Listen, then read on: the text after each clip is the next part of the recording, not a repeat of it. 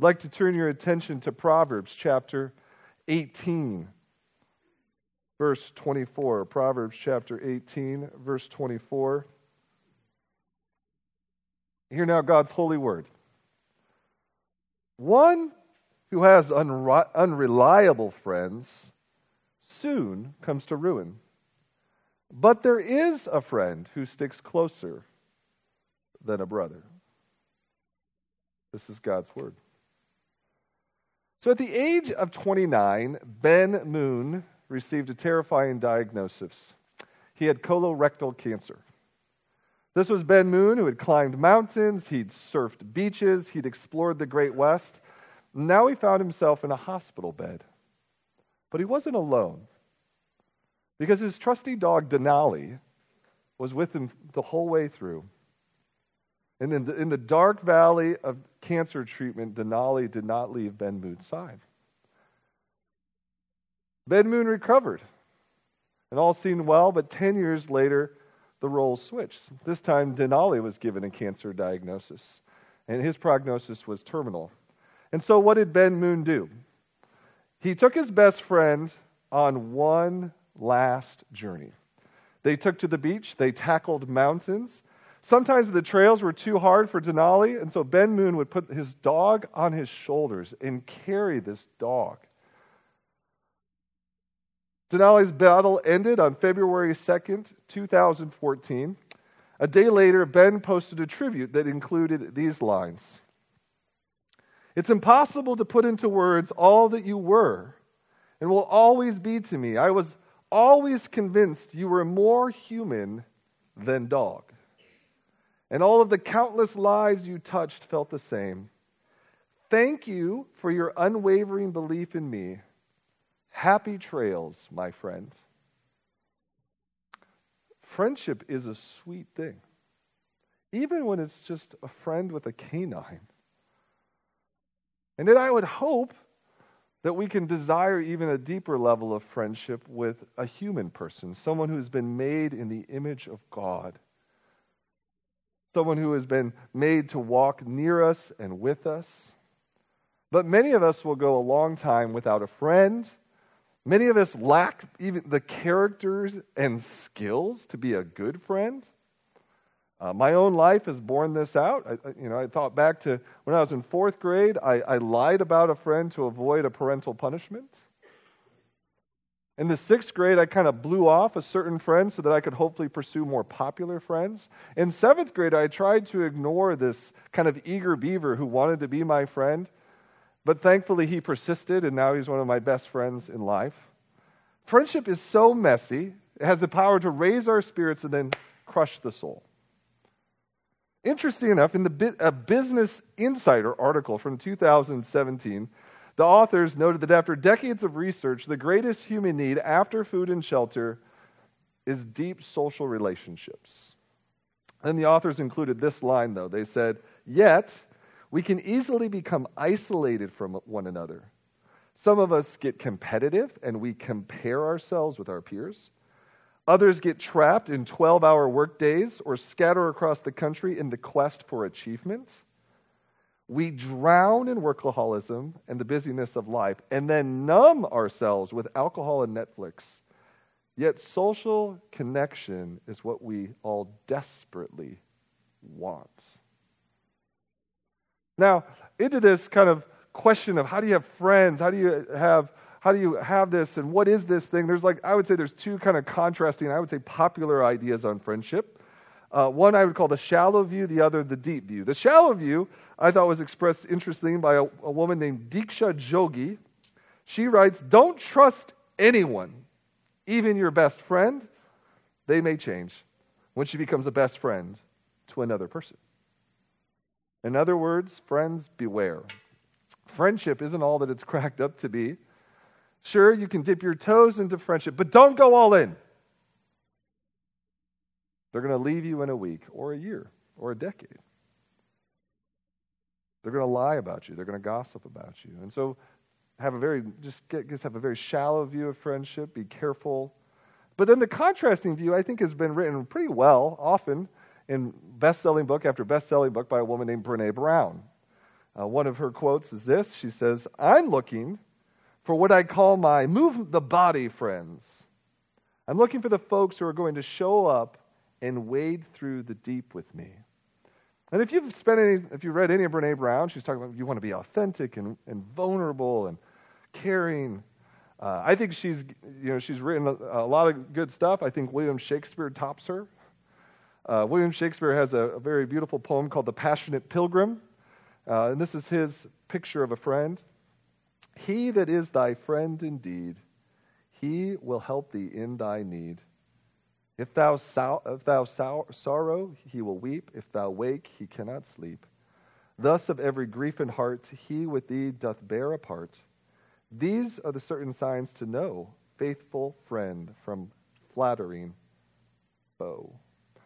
So just even as we start, like, how do you sit? Like, do you do you have a deep view of friendship? Is that something you value? You're willing to risk swimming deep doing the deep dive for friendship, or do you kind of have a shallow view? Maybe you've been hurt, or you're just cynical and like, I'm going shallow. Um, kind of into this, I would say God's word here in Proverbs chapter 18, 24 offers even some deeper truths. Uh, and, and you, I think when you read Proverbs 18, 24, at first point, you're kind of like, this seems pretty simple. Like some people are unreliable, some people are reliable. Thanks, Pastor. But I, I, really invite us to, to, to, think carefully on these verses, uh, or this verse in particular. Let me hear, hear it again Proverbs 18 24. One who has unri- unreliable friends soon comes to ruin, but there is a friend who sticks closer than a brother. Here's, I'm going to give one main idea, then we're going to look at kind of two contrasting uh, principles, and then one cl- closing idea, too. But here's the main idea a sticky friend secures us when the bottom falls out. A sticky friend secures us when the bottom falls out. Uh, we just went on a, a, big road trip to Michigan and back, and the most popular thing that my kids got to watch while driving were Looney Tunes. We're trying to raise these kids right on Tweety Bird and Sylvester. Uh, and I asked them what was their favorite cartoon, and they, re- they talked about one of uh, Bugs Bunny's famous little cartoon sketches called The High Dive Hare. And I don't know if you remember this, right? Yosemite Sam is trying to get Bugs Bunny, and all these different things happen. Toward the end, Bugs Bunny has a death defying, one more death defying trick for Yosemite Sam. And what does Yosemite Sam do? He, he takes out a saw and he's slowly sawing the diving board. And finally, he's going to catch Bugs Bunny. And lo and behold, he saws this one last thing, and Bugs Bunny's supposed to fall. But guess what?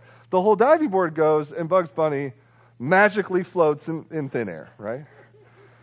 Right? We want a friend like Bugs Bunny that even when the diving board goes, he can hold on to us, right? He's, he's stronger than gravity. And maybe you have images of being that friend. I want to be that friend. I want to carry everyone. Friendship. It's interesting. A sticky friend secures us when the bottom falls out. Two ideas on friendship, one friendship principle at the end. Here's this. First idea companions, companions aren't enough when the bottom falls out. Companions aren't enough when the bottom falls out. So, like most proverbs, uh, we, had, we have two lines, and in this case, they're contrasting. Sometimes they repeat the same idea, but these are contrasting ideas. And the first idea is this one who has unreliable friends soon comes to ruin. Or and, really, in the original Hebrew, it's just one can have a whole bunch of friends and still crash and burn. Interesting, the word uh, in the first part of this verse used for friend, it's just kind of the most generic word, right? It's neighbor, friend, buddy, chum. The second verse, when it uses for friend, could actually be translated like lover. It's a very deep word. We'll come back to that word in a second. But this idea of, you know, you, you can have all the chaps in the world and still be in trouble. You can have thousands of buddies and no real friends. But what is a companion? I mean, it's not bad to have a companion. Companions share similar likes. You have girls who like the same movies and guys who like to shoot the same kind of animals. Companions like to go to the gym together. Companions drink the same kind of wine, drive the same sort of mo- motorcycles, and camp at the same state parks. There's nothing wrong with companions as a companion.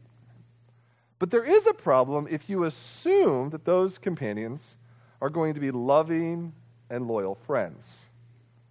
When your camper breaks down, those so called camping friends aren't going to stay in your driveway for the weekend. The girl who tears her ACL while playing sand volleyball loses all of the friends from volleys like that. When the guy gives up drinking, that bar where everybody knew his name forgets his name in about six months. A girl with lots of friends can find herself alone on Friday night. A guy with a slew of buddies might not know that he's home after losing his job. They say there's safety in numbers, but friends can't be added to our life like savings accounts.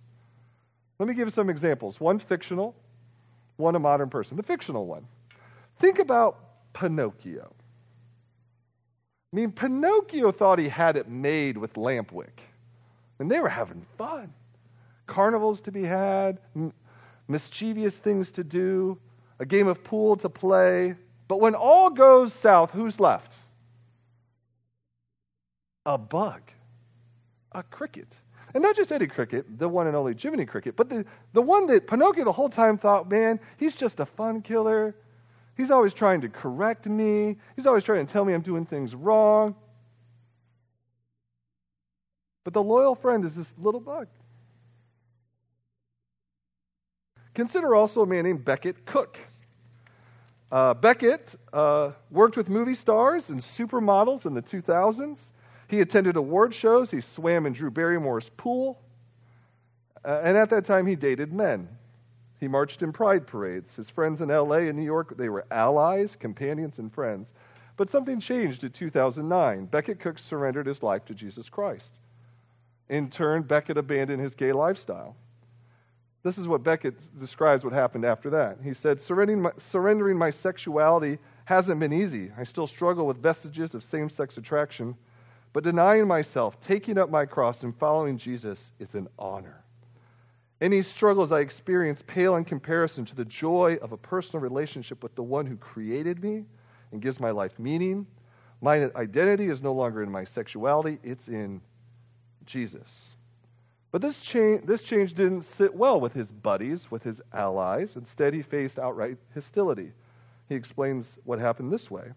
He says, My closest, lifelong friends completely abandoned me. My production design agency in Hollywood dropped me like a hot potato under the most vague and frivolous of pretexts, even though I was one of their top artists, earning them loads of money over the years. See, there's a vast difference between companions and true friends. Let's just do a little bit of self assessment. We'll use uh, Proverbs chapter 27. Proverbs 27 has a lot to speak about what it means to be a friend. Ask yourself are you, a, are, you a, only a buddy? Are you a true friend? Do you have more than companions? Proverbs 27, verse 5 and 6 say this Better is open rebuke than hidden love. Wounds from a friend, even if it's a bug, can be trusted, but an enemy multiplies kisses. So, those people who seem the most tender of you, those who seem the most supportive of you, they could actually be your enemy. A little later in Proverbs chapter 27, verse 9, we hear this. It says, Perfume and incense bring joy to the heart, and the pleasantness of a friend springs from their heartfelt advice. It says, Do not forsake your friend or a friend of your family, and do not go to your relative's house when disaster strikes you. Better a neighbor nearby than a relative far away. So, again, some self assessment. Do, do you have friends that sometimes speak hard words to you for your own good? I, I mean, I think in the last six months, have you received an encouraging but maybe hard word from a friend? If you have, thank God for them. Maybe even thank them. Like, hey, you know when you did that four or five months ago and I gave you that dirty look? I look back now. I needed that. Now, do you have a friend maybe right now that you know if I go speak to them, it, it might seem to put the friendship on the line, but I know now that that wound, that might, might be a short term pain, is going to be a long term healing for them. Companions aren't enough when the bottom falls out. We need what the second part of this verse describes. We need sticky friends. We need to be a sticky friend. And this is the idea on a sticky friend. A friend, a true friend, sticks by when the bottom falls out. Here, verse 24 again. One who has unreliable friends soon comes to ruin, but there is a friend who sticks closer than a brother. As I mentioned before, this second term for friend could also be lover, but there's actually no romantic or sexual overtones to this word. It's, it's a friend is one who is loyal, who is sacrificial. They cling to you even when it gets hard. It's not when we're attractive that they are by, it's actually when we're at our least attractive. They've revolved to stick around when we're not so lovable and when life isn't so livable. Those are sticky friends.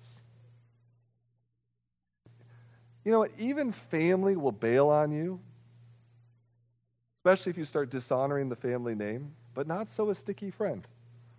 They stick around when everyone else has fled the party. Thinking in, just in history, a couple of people. One, I, I appreciate the fact that Billy Graham, somewhat famous religious figure, he stood by Bill Clinton when Bill Clinton's sexual infidelity got exposed. That's a sticky friend. Thomas Jefferson and John Adams never agreed on any subject in political history except we will be friends. They were sticky friends the uh, wise writer, Catholic priest named Henri Nouwen, and he described a sticky friend with words like this. He said, When we honestly ask ourselves which person in our lives mean the most to us, we often find that it is those who, instead of giving advice, solutions, or cures, have chosen rather to share our pain and touch our wounds with a warm and tender hand the friend who can be silent with us in a moment of despair or confusion, who can stay with us in an hour of grief and bereavement, who can tolerate not knowing, not curing, not healing, and face us with the reality of our powerlessness. That is a friend who cares. Sticky friends are hard to come by. If you have such one, they are worth their weight in gold. Did you know that Jesus spoke about friendship on the very night he gets betrayed by a friend? Jesus teaches on friendship the very night he's betrayed by a friend. These words are captured by us by John the Apostle, chapter 15, verses 13 through 15. Listen to what Jesus has to say about friendship. He says, Greater love has no one than this to lay down one's life for one's friends. he says, You are my friends if you do what I command. He says, I no longer call you servants, because a servant does not know his master's business. Instead, I have called you friends, for everything I have learned from my Father I have made known to you. So, a number of years ago, Dr. Tim Keller, he preached on this text, and he, I thought, had a very powerful summary of what a true friend is. He said, A true friend lets you in and never lets you down. A true friend lets you in and never lets you down. And what I meant by that is a true friend, they, they open their heart. And they invite you to open their heart. Like, let you can come in. With all your warts and wrinkles, you can come in. A sticky friend sees your messy life, but they don't go running. They actually lean in. But they also don't let you down. The idea is they, they help us carry those burdens. A true friend lets you in, but never lets you down. This definition of friendship just slays me. I have let people in to a certain point, and then the stiff arm comes out. Have you ever done that? Like, hey, tell me what's going on in your life. I want to hear all about it. And you're listening and you're listening, and then you're like, holy smokes, you can't share that deep on me. Like, same thing. I've made promises I haven't kept. I've said I'll be there, but I wasn't there. Some of you have been deeply wounded by supposed friends. They broke your confidence. On your worst moment, you called them three times, texted him four times, and you got like some emoji back. That's it?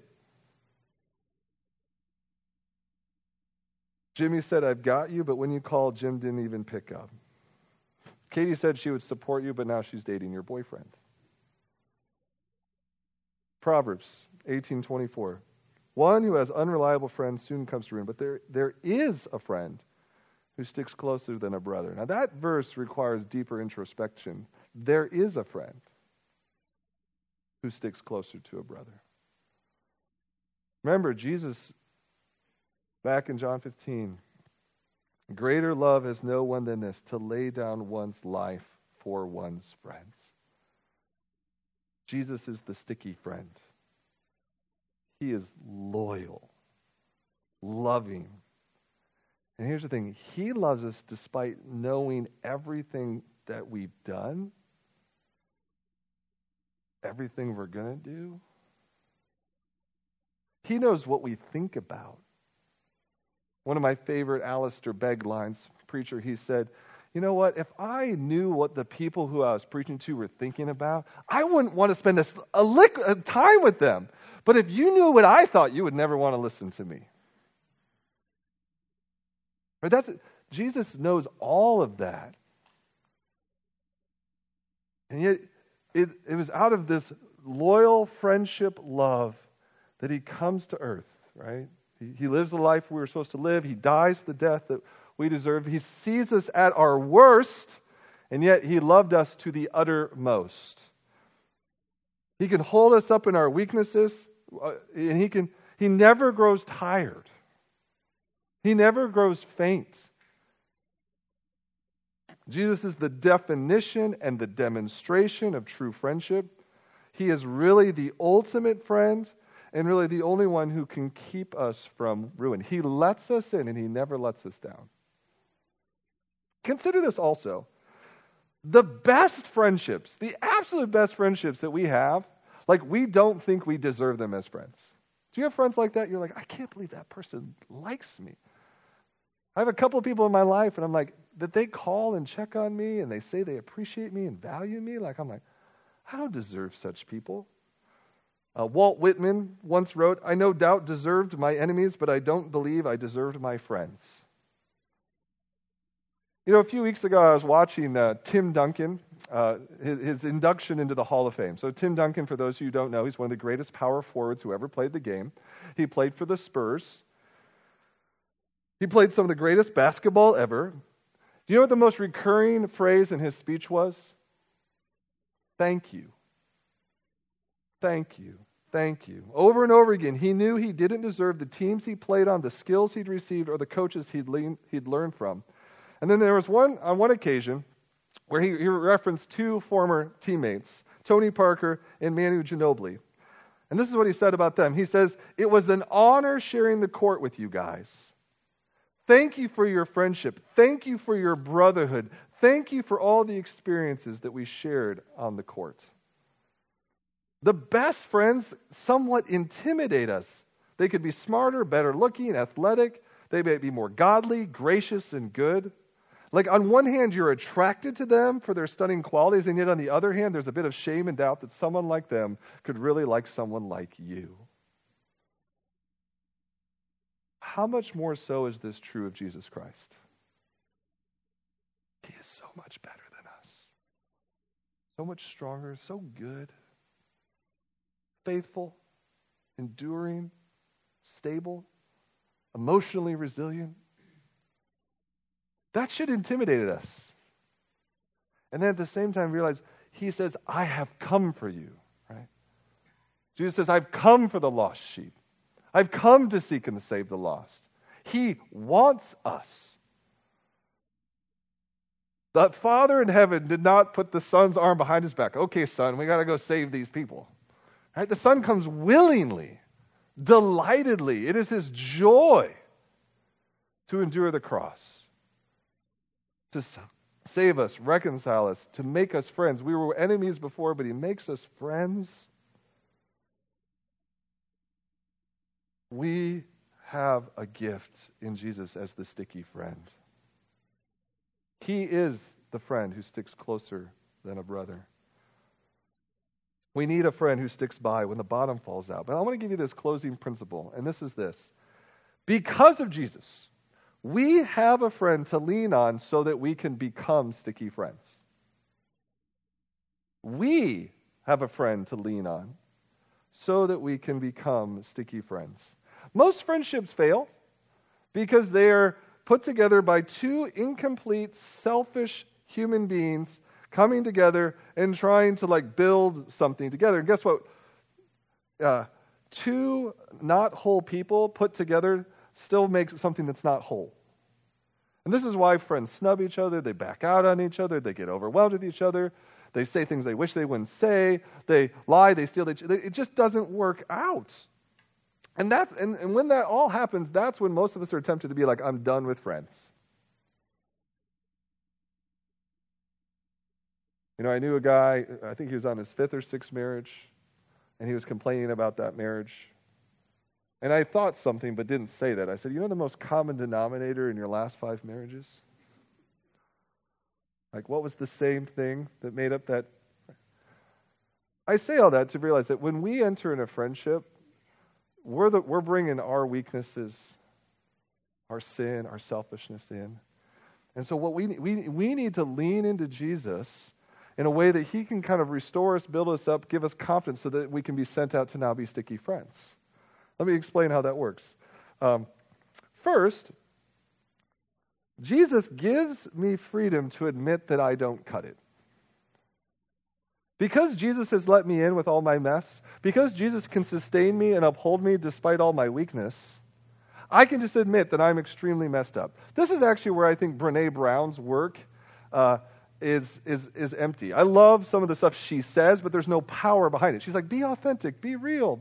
I'm like, I'm not going to be authentic and real if people are just going to blow me off.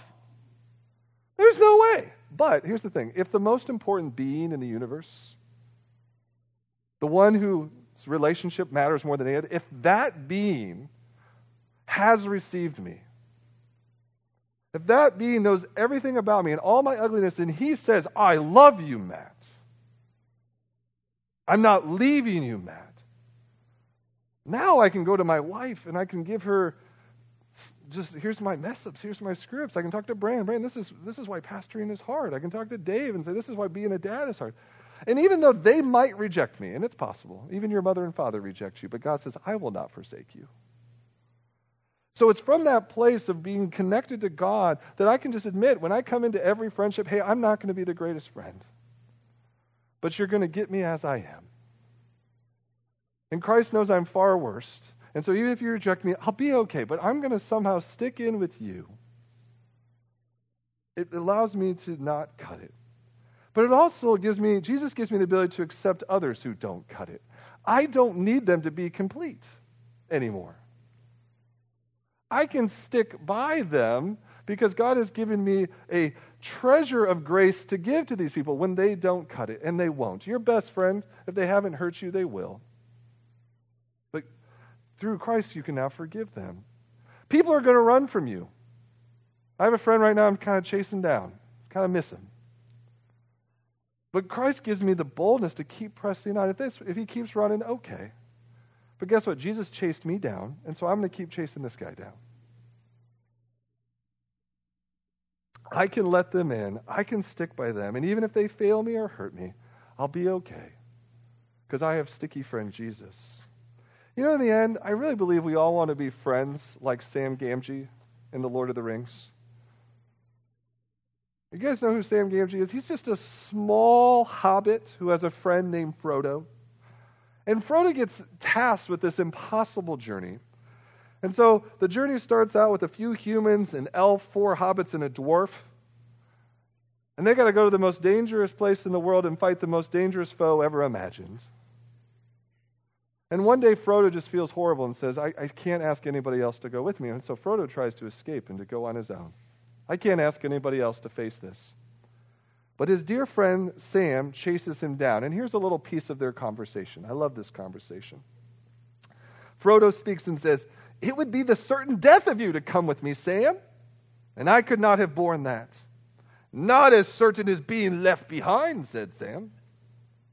Frodo says, But I am going to Mordor. I know that well enough, Mr. Frodo. Of course you are. And I'm coming with you. Now, Sam, said Frodo, don't hinder me.